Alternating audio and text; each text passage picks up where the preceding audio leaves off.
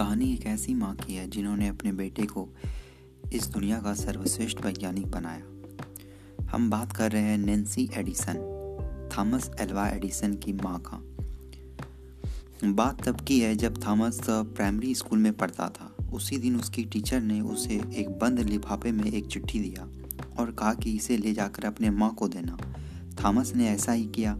वह उस चिट्ठी को अपने माँ को ले जाकर दिया। उसकी माँ ने उस चिट्ठी को खोला और जब पढ़ा तो उसकी आँखों से आँसू बहने लगा। थॉमस ने पूछा, माँ, इसमें क्या लिखा है? आप रो क्यों पड़ी? तो थॉमस की माँ नैन्सी एडिसन ने कहा कि, बेटा, ये खुशी का आँसू है। इसमें लिखा है, आपका बेटा बहुत होशियार है।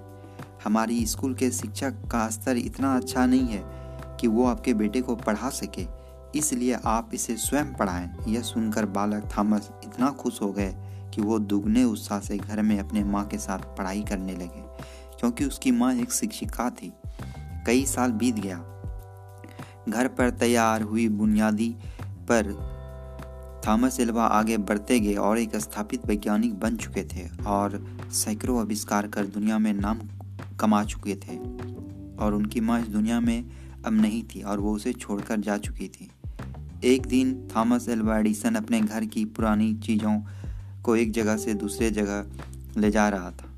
उसी में उन्हें अलमारी में एक पत्र मिला, जो सालों पहले उसे स्कूल में एक लिफाफे में बंद कर कर दिया गया था। वो उसे पढ़ने लगा पत्र को और पत्र में जो लिखा था, उसके देख कर उसके आँखें फट गई। लिखा था कि आपका बच्चा बौद्धिक तौर पर इतना कमज़ोर है कि हम इसे अन्य बच्चों के साथ नहीं पढ़ा सकते हैं।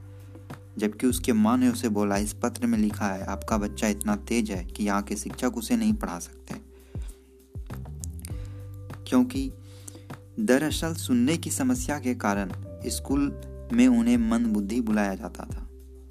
अगर उसकी माँ उसे प्रेरित नहीं करती और वो निराश हो जाती तो थॉमस उस समय टूट चुका होता और थॉमस उन ऊंचाइयों को नहीं छू सकता, जिसे आज हम लोग जानते हैं और हमें बल्ब के आविष्कारक और हम लोग रोशनी में आजकल नहीं रह पाते।